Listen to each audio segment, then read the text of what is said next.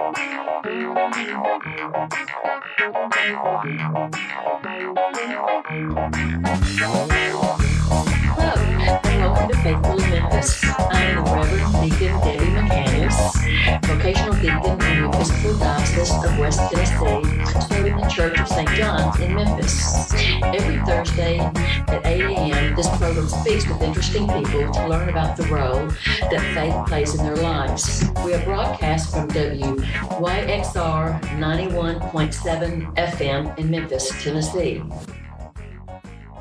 At this time each week, we learn about the saint of the day, someone who has done something extraordinary in his or her life that is noteworthy in some way. On May 13th, we commemorate the life and work of Frances Perkins. Frances Perkins was an active member of the Episcopal Church and the first woman to serve a president of the United States. She was born on April 10, 1880, in Massachusetts and educated at Mount Holyoke College the nation's oldest continuing institution of higher education for women. Her last semester there, she enrolled in a course in American economic history that would have the most profound impact on her life. The course concerned the growth of the indus- of industrialism in England and America. Her professor required the students to visit the mills along the Connecticut River in neighboring Holyoke to observe the working conditions there. From this experience, Frances Perkins later said, From the time I was in college, I was horrified at the work that many women and children had to do in factories. There were absolutely no effective laws that regulated the number of hours they were permitted to work. There were no provision which guarded their health, nor adequately, adequately looked after their compensation in case of injury. Those things seemed very wrong. I was young and was inspired with the idea of reforming, or at least doing what I could to help change those abuses. After graduation and working in Chicago and then Philadelphia, she moved to New York continuing to be an advocate for industrial safety and a voice for labor reform. Here she caught the attention of two of New York's governors, Al Smith and Franklin D. Roosevelt, in whose state administration she took part. President Roosevelt later appointed her to a cabinet post as Secretary of Labor, a position she held for 12 years.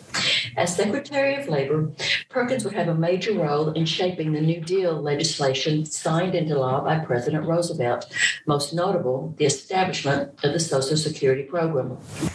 During her years of public service, Frances depended upon her faith, her prayer life, and guidance of her church for the support she needed to assist the United States and its leadership to face the enormous problems of the time.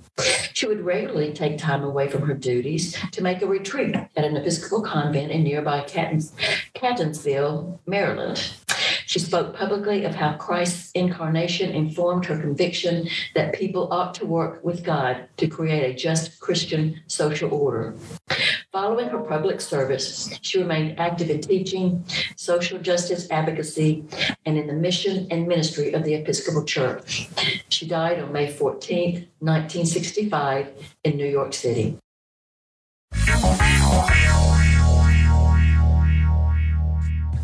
Our guest today is Dr. Hunter Baker. Dr. Baker serves as the Dean of Arts and Sciences and Professor of Political Science at Union University in Jackson, Tennessee. He is the author of three books The End of Secularism, Political Thought, A Student's Guide, and The System Has a Soul. He has contributed chapters to several others and has written for a wide variety of print and digital publications. He is the winner of the 2011 Michael Novak Award conferred by the Acton Institute and has lectured widely on religion and liberty. In addition to his work at Union, Baker is a contributing editor for Touchstone, a journal of mere Christianity, and a research fellow of the Ethics and Religious Liberty Commission.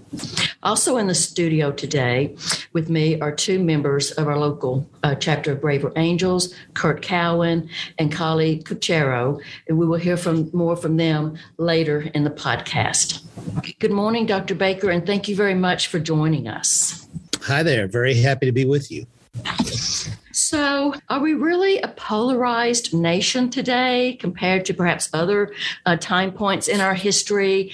Why do you think this is so? You know, how's are we getting more or less? And your thoughts on how this is affecting our country? Yeah, I I think that I've thought about this a lot, particularly during this uh, during this past five to six years that I've been working with, uh, Braver Angels. But I think I think that a big part of the reason is that for those of us who are my age and older, I'm I'm 51. We lived in a period when the news media was basically divided between three main channels. ABC was actually the latecomer of the three. You had kind of the evening news. You know, there was no 24 hour news at all. And we, we lived through a period of media consolidation when most of the multi newspaper cities had had really gone down to one paper in most cases and so the media environment was one where there was, you know, there's always been accusations of media bias and things like that. But generally speaking, the media that I think that most of us grew up with was a play it down the middle kind of media. And what happened, at least I think in part, uh, a couple of things. One is the the tremendous success of the Rush Limbaugh show starting around 1989 or 1990. You know that that program was shockingly successful. You know before shows of that type had been local. They had been kind of they had not been politically bombastic. You know they were they were kind of reined in by the the so-called I want to call it the fairness doctrine. And so it was discovered that that political opinion had a lot lot of entertainment value. And then the next thing, the of course the Fox News channel became absolutely gigantic, you know, also also kind of representing a point of view on the spectrum. And you know, Roger Ailes before his various scandals, he used to joke that he had found a secret demographic which was half of America, right? And so, so you had from that point, you had this kind of splintering in which the different different channels started to serve different audiences. So you know, Fox for conservative. The old joke was Fox for conservatives, MSNBC for liberals, and CNN for airports. But in any case, you had these these different sort of points of view, and then you then you considered the internet as part of the equation, and people realized that not only could you broadcast to liberals or conservatives, but but actually the market could be broken down into almost infinitely smaller slices, right? Where you people who are concerned about very specific kinds of things, whether that be abortion or free trade or immigration or criminal justice and, uh, and you know race. All this, all this division of particular, you could get the news that you wanted in the way that you wanted it, and in a way that would largely cohere with your own biases, whatever those might be right? Yeah. I always uh, joke with people. I, I, tell this story all the time. I remember being in Houston in the gosh around 2008 or thereabouts, and I would leave work and I would go to the gym. And uh, back in those days, you you get on a treadmill and you just had to watch whatever was on the TV in front of your treadmill and my gym was really busy and and uh, you know i'm a conservative but i would always end up on the msnbc treadmill and so so there would be a there was a show the ed schultz show at the time and he was very he was very liberal and i always joke with people that ed schultz's show is the same every night and the theme of the show was is that there are demons breaking through the crust of the earth. They are every day, they're tunneling through the crust of the earth. They're going to break through the crust of the earth. And when they do, they're going to kill us all. And the demons are the Republicans, right? That was the theme of the show every single night. And of course, we know that the opposite applies on the, you know, Fox network or or whatever right this sort of this sort of uh, demonization of one's opponents unfortunately what we have discovered is is that that is actually pretty popular and so for me as a conservative when i would watch ed schultz i felt uncomfortable and i would be sweating and unhappy and and miserable if i were to watch something that i agreed with i would actually feel calm and content and and happy you know? And so we all we all tend to do that. It's almost like the uh, the psychological experiment where the the hamster learns that if he hits a certain lever he gets a treat. And so he just hits the lever over and over again. We are we are kind of doing that in politics. And so i think unfortunately we are losing our capacity to to really discern right? You know, it's a good, good spiritual word, discernment. We are not exercising a lot of discernment when it comes to news and information and the things that we share and say. And so, unfortunately, this is this is causing us to be angrier, uh, to be more vindictive. It is damaging families. It's having a negative impact in churches. Certainly, it's affecting our politics. I, you know, before the show, I told you all that I had done a talk about this in my church. And the reason is is that a, a woman in my church also formerly faculty at my university she came to me with tears in her eyes. And she said that she was so disheartened by the impact of politics on her family, on her Sunday school class. You know, all, all the things in her life that really mattered to her were being torn apart by the, by people's disagreements about politics. And she just said, "Is there anything we can do? Would you please give a talk at our church about this and and and see if we can try to to improve the situation?" And uh, and so I did that. And I, I think as a country, we're in a situation where we need very many such talks right now.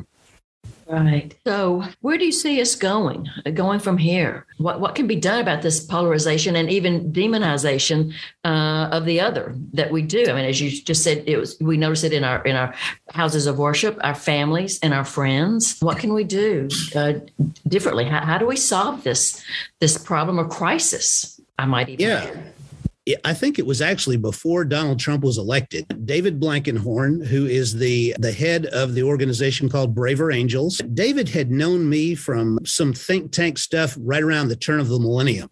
And David is, he's a confirmed New Yorker, but he is one of those Mississippi boys, right, who went off to Harvard and never went home again, right? And and has lived in New York his entire adult life but I think he goes down to Mississippi to see his folks every once in a while. And he he came driving through Jackson, Tennessee, and he looked me up. I guess because he remembered me from all those years ago. And so, you know, we got in my car and we drove around town and I started showing him things. And David said, you know, show me where your Confederate monument is.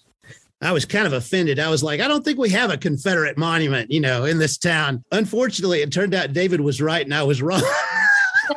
we apparently we did have a Confederate monument. But in any case, you know, we we talked about the town. I took him out to dinner with my family. You know, he may have spent the night or something like that. But he told me, you know, that that he had begun to really be interested in this this question about political polarization and that he thought it was it, was becoming a really serious problem in the United States, and uh, and he was doing doing things with Jonathan Rauch, who people may recognize as a pretty prominent journalist, and so he he wanted to begin to publicize this problem and, and to try to help people to deal with it. And uh, I was immediately captured by it. And it was not long after that that we all had a had maybe the first big meeting for the group at Virginia Mennonite University. I think that was the name, something Mennonite University, and we were in Virginia in any case. Mm-hmm. And uh, and so there was this small group of us, one of whom was Peter Yarrow. I don't know if any of you recognize that name from Peter, Paul, and Mary, the I musical do. group. Yeah, you know, and I can remember being a kid and my father having the Peter, Paul, and Mary albums in our house, you know, and singing Puff the Magic Dragon to me at night before bedtime, things like that.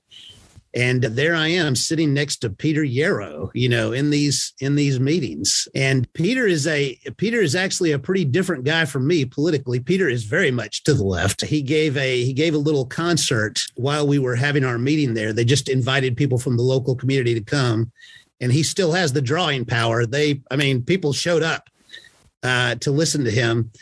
And so, you know, if you're in my group, you remember this song. Actually, I may have originally learned it in the Episcopal Church when I was a child. The, uh, you know, oh, what is it? This little light of mine, I'm going to let it shine, right? And except P- Peter's version was, no more poison fracking no you know i'm going to let it shine so he's got his environmental you know version of it so very much different from me but what we found as we convened this group and we began to talk about so how can we deal with political polarization the original question was well do we try to find a political compromise? You know, do we try to find a set of positions that people can agree upon? And both Peter and I agreed that that was not the thing to do and and this this was true of everybody in the group this was actually our first true consensus was that no we're not going to try to find some sort of middle position that people can agree upon what we're going to do is we're going to insist upon the dignity of the human beings participating in the in the process right? What we're going to do is we're is we're not going to insist that everybody agree but that they learn how to talk to each other in a way that is fair that they learn how to understand what what the others are actually saying right? You know that you that you practice disciplines such as i'm not going to attempt to debate the other person until i can state in words that they would accept what their position is right? You know so just real i think a lot of times we talked about it as civic virtue that we would try to learn how to practice civic virtue everybody in the process and by that point, you know, they had also done some pilot testing and it was fascinating. They would they would have a sort of a facilitator. I think it was Bill Doherty from University of Minnesota. And Bill would sit with what we called 10 reds and 10 blues, you know, to kind of to kind of have a, a moderated and facilitated discussion. All he would really do is to is to help them to have this conversation while respecting each other's dignity and remaining civil. And it was fascinating because before they would come in very suspicious of each other and very negative toward each other and, and and honestly not really wanting to spend any time with each other. And then they would leave and and they would say things like i'm friends with some of these people now right? Or or even agreeing to attend each other's church or you know something like that. And so what we saw is that is that is that we don't have to agree, but we certainly can learn how to respect each other. And and just to remember that we're all human beings, you know, made in the image of God and that we can have respect for each other. And it was just is very impressive. I thought. And so I was, I, I, became committed to the work kind of around that time and have been in and around it ever since. During your involvement with this, do you think that currently that we're getting that, that the polarization is getting worse? Or do you think it is about the same or getting better? I think that we're in the phase right now where we're building we're building the awareness of the problem right? I you know more and more i'm beginning to notice media attention being paid to the problem. So i i think that we're in that stage where we are turning it into something that americans think and care about right?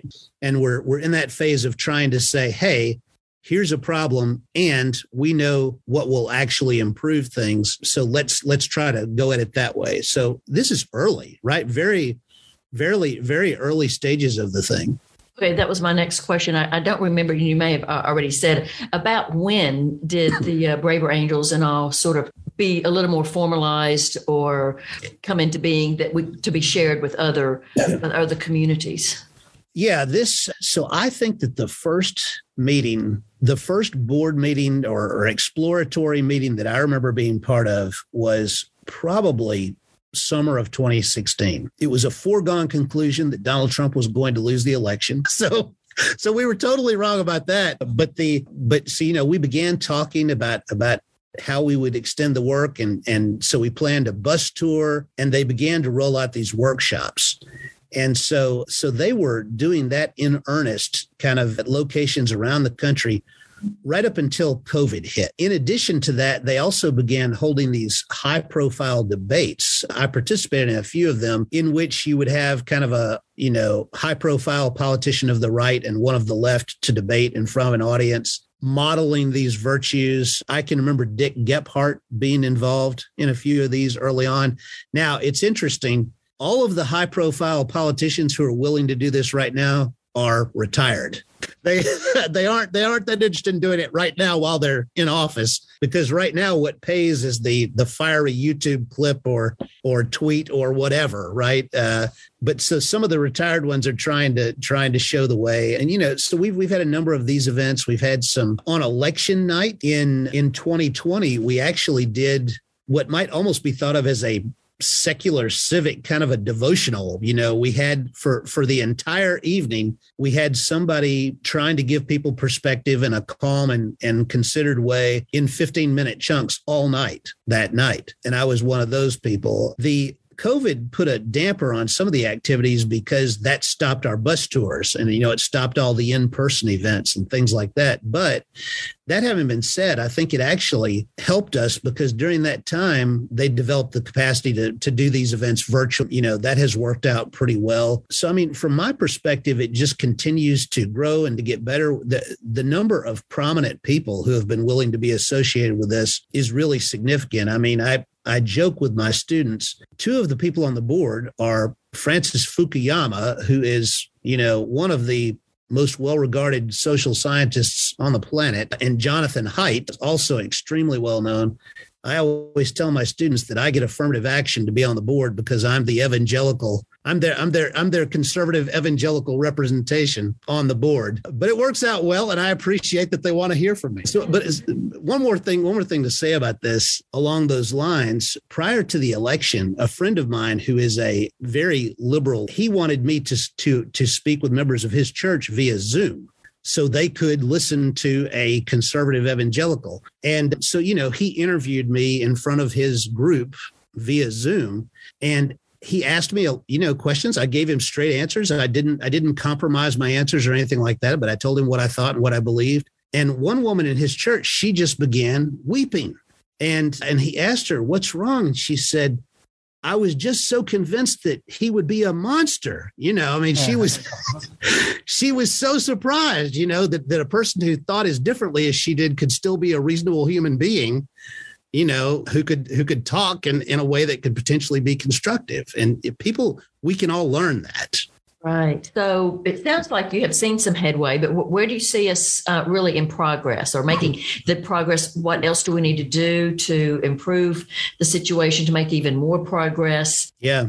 Well we have to we have to convince people that this is desirable because right now i mean all of the profit is really in the direction of setting people against each other right? I mean, one of the things that I think one of the things that I think the the social media industry has learned is that anger is a tremendous force, you know, for the business. That there's a lot of money to be made in anger and, you know, that's that's what gets people to to hit the like button or the dislike button or the share button, you know, is something that that makes them angry or confirms their biases or or whatever. And so that's that's the phase we're in. We have to actually convince people that it's a bad thing that their emotions are constantly being manipulated, that it's a bad thing that, you know, people that they that they probably usually like fairly well in their ordinary lives they are starting to hate that that's a bad thing you know and that that there are ways to think that that can avoid that. So i guess what i'm saying is we need to we need to kind of try to elevate this virtue. I think it's a forgotten virtue and we need to elevate it Right. And so coming out of COVID and maybe more in person events, do you think that might help? Because it's so easy. You're hiding behind uh, your computer or whatever that you can lash out and, and say really ugly, negative things that I don't know that one would say that if you're actually sitting there looking uh, at the other person. Yeah. No, I think I think that's actually a big part of the problem is that people give themselves a lot of license online that they would not give themselves in person. But in terms of in-person events, I do think that it, that it would be good for us to try to get back to that. And the reason I say that is, is that as much as uh, we're talking here and and we can feel a certain connection, right, and you know, hearing each other and understanding each other, it would be stronger if we were in person, and and we would have a stronger sense of being able to to know what the other person is like, and you know, some informal opportunities to chat outside of the the actual structured interview and things like that. So yeah, I do I do hope that Braver Angels is going to be able to do that as well as we go forward.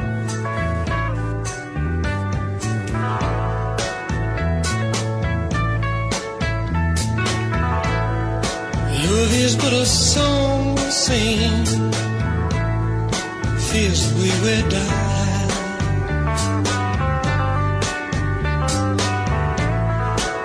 Can make the mountains ring. Or make the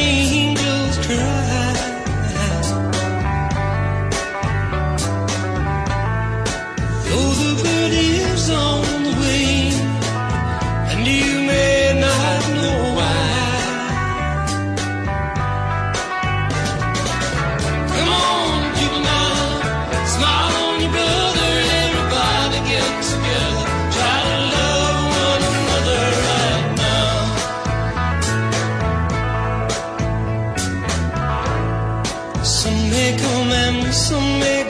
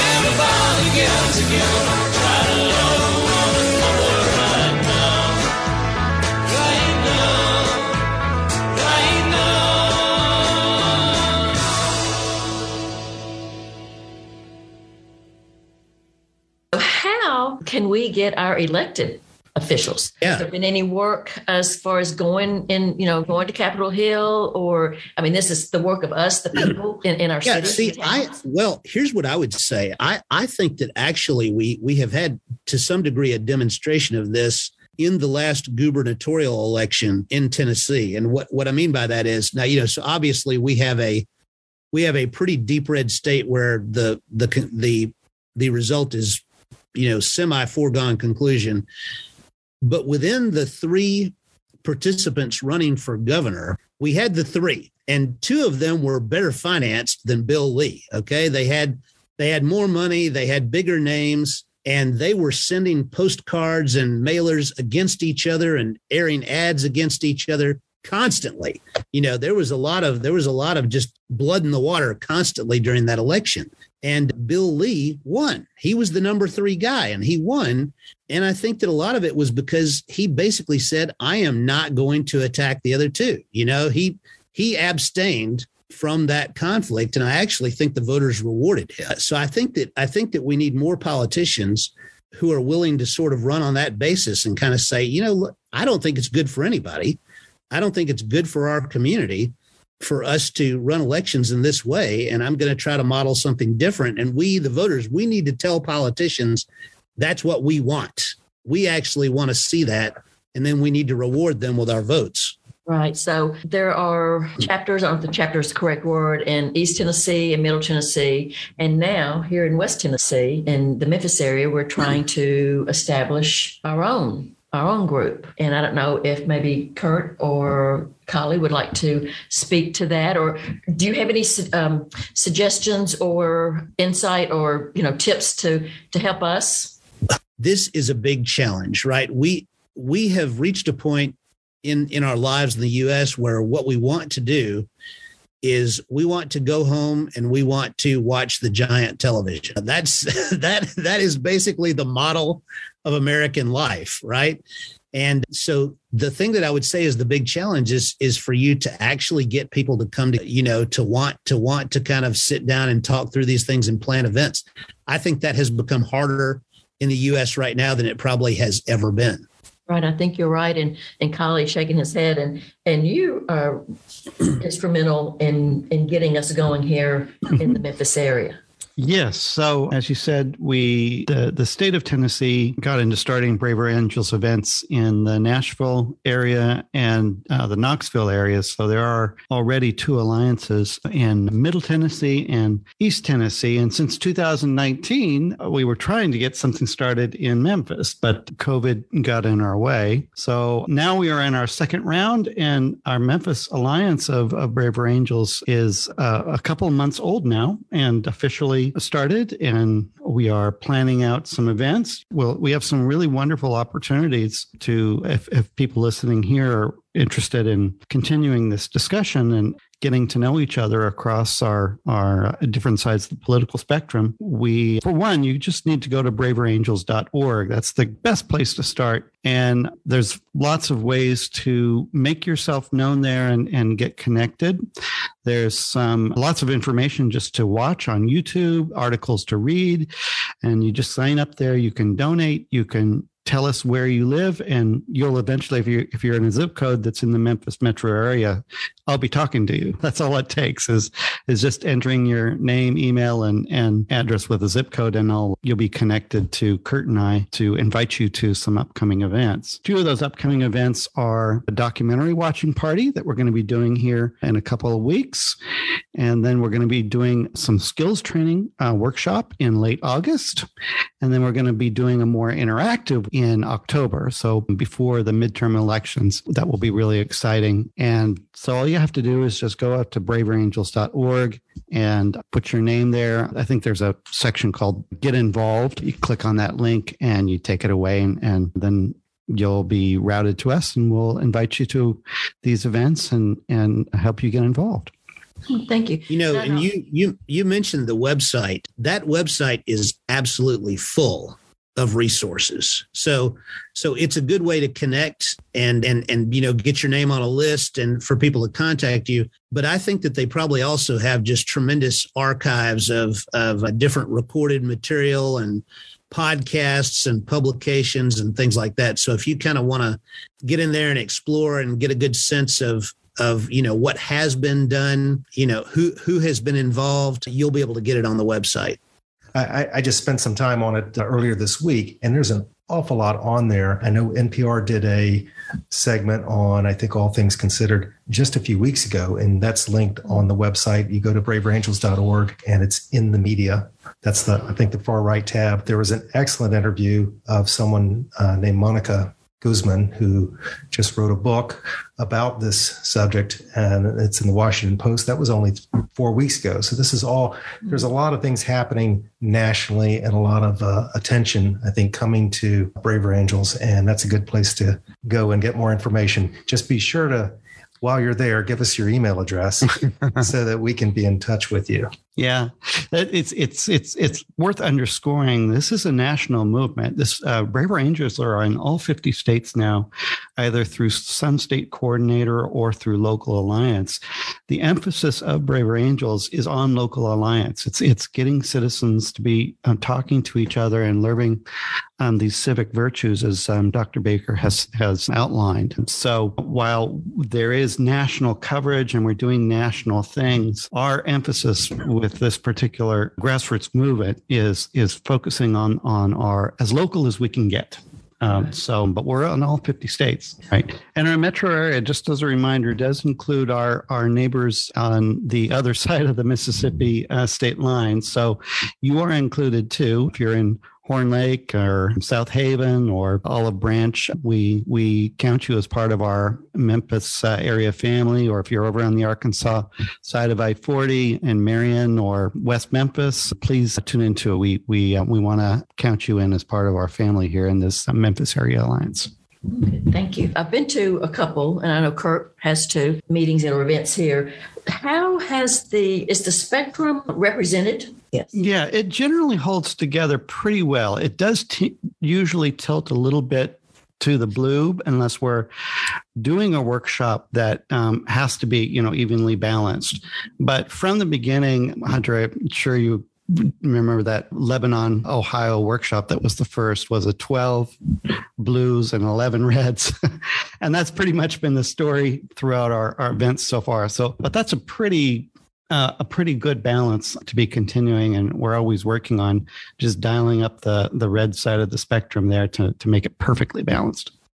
That's that's a really good point. I mean, as long as I can remember during this process, it has been more of a challenge to get the Reds involved. I don't know exactly why that is to get people who are more conservative involved. So, you know, to the extent that you've been able to do that, I congratulate you because, you know, that's, we have needed, we have needed more contributions from people on the right to this effort. You know, I don't, I don't know if it's the people you know some people on the left have have more experience with kind of trying to foster peace or you know something like that but it definitely it definitely has been more of a challenge to get conservatives involved Are there any other questions that we want to address to Dr. Baker today? Well, there was one question I I, I would have loved to hear from you, a kind of more of a personal anecdote about what gets under your skin that makes you want to stay involved in this subject, like you're around kind of your personal story and to me probably just because i teach political thought and when you when you teach political thought it's not it's not really partisan right? I mean yes political thought can be more liberal or more conservative but but sometimes if you're reading plato or aristotle or aquinas it doesn't even track with kind of our categories right and so what I really pride myself on as a professor is it is not my task to indoctrinate the students, right? I am the the outcome that I want Hmm. is I want them to learn how to think. And uh, and propaganda and demonization get in the way of people thinking. And so so something gets under my skin, that's it, right? That's that's what offends me. I just want there to be kind of an integrity to the thought process. And you know, polarization doesn't doesn't assist that. Yeah. Yeah. So, why are you motivated to see that Braver Angels that we have an alliance here in Shelby County?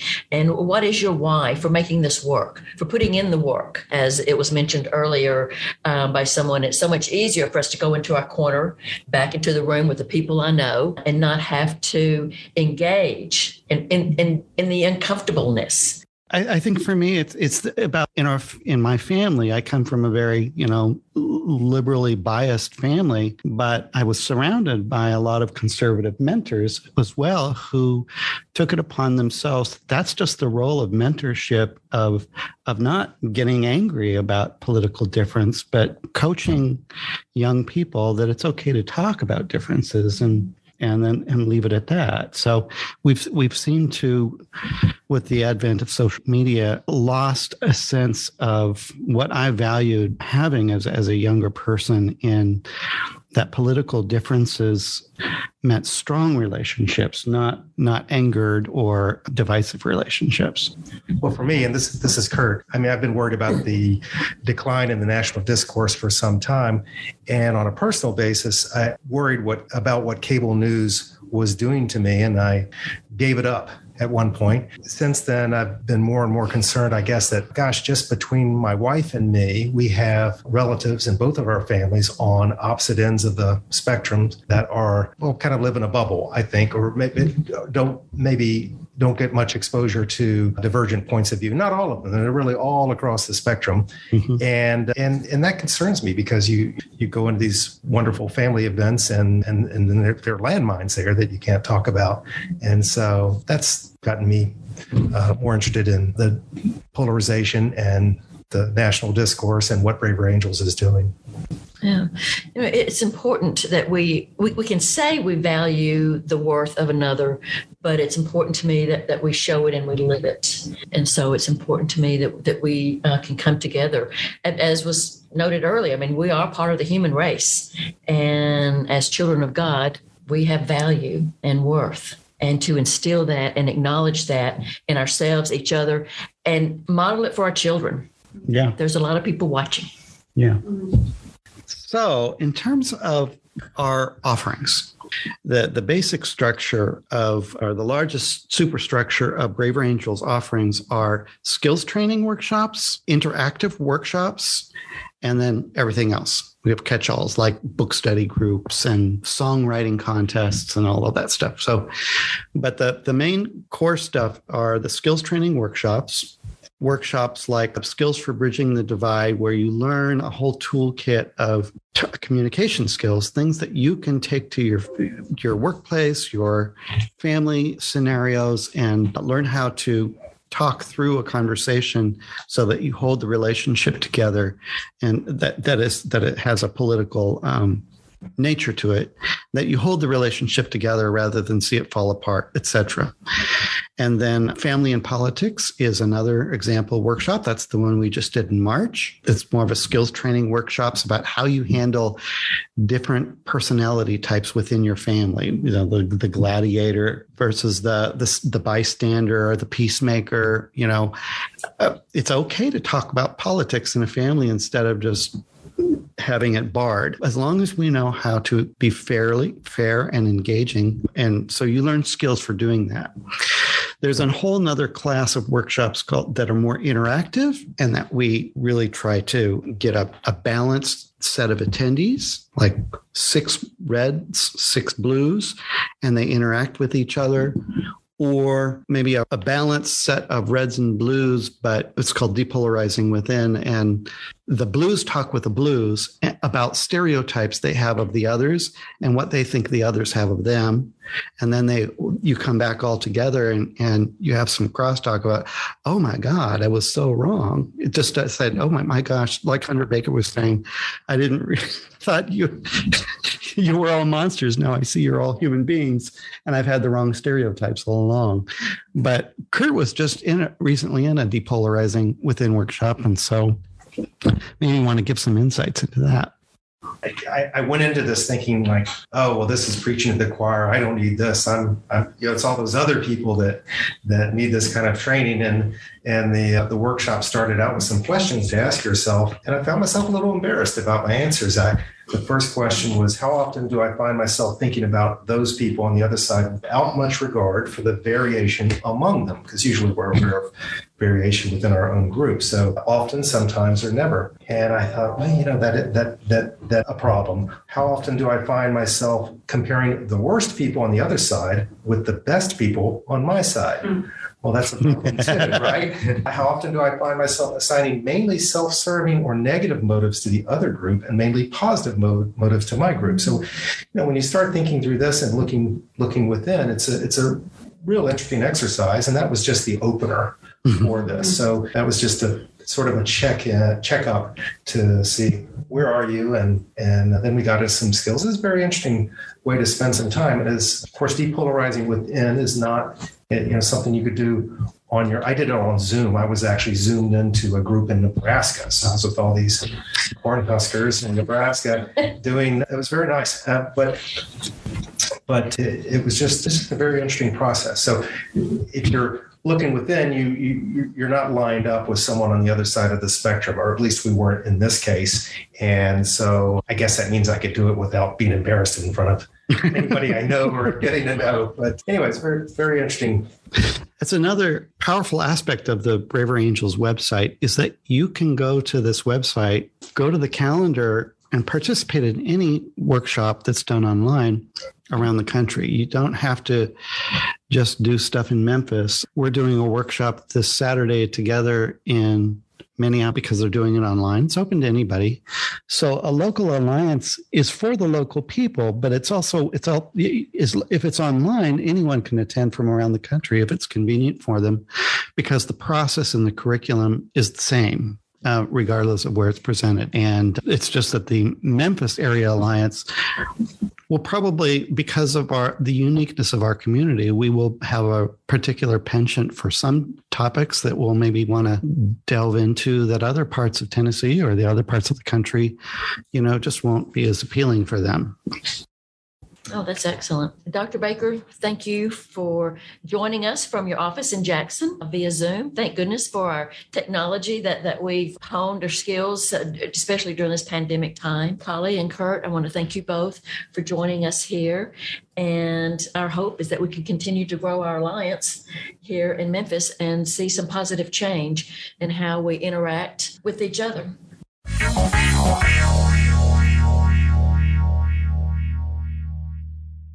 Thank you for joining us this week for Faithfully Memphis, a podcast from the Episcopal Diocese of West Tennessee. To listen to past podcasts of Faithfully Memphis, find us on Apple Podcasts, Spotify, or wherever you get your podcasts. Please take a moment and leave us a positive rating and review on Apple Podcasts. This really helps us get the word out about our show. You can learn more about the Episcopal Diocese of West Tennessee at edwtn.org. And we're also on Facebook and Instagram. I am Deacon Debbie. Until next time, stay safe and stay positive.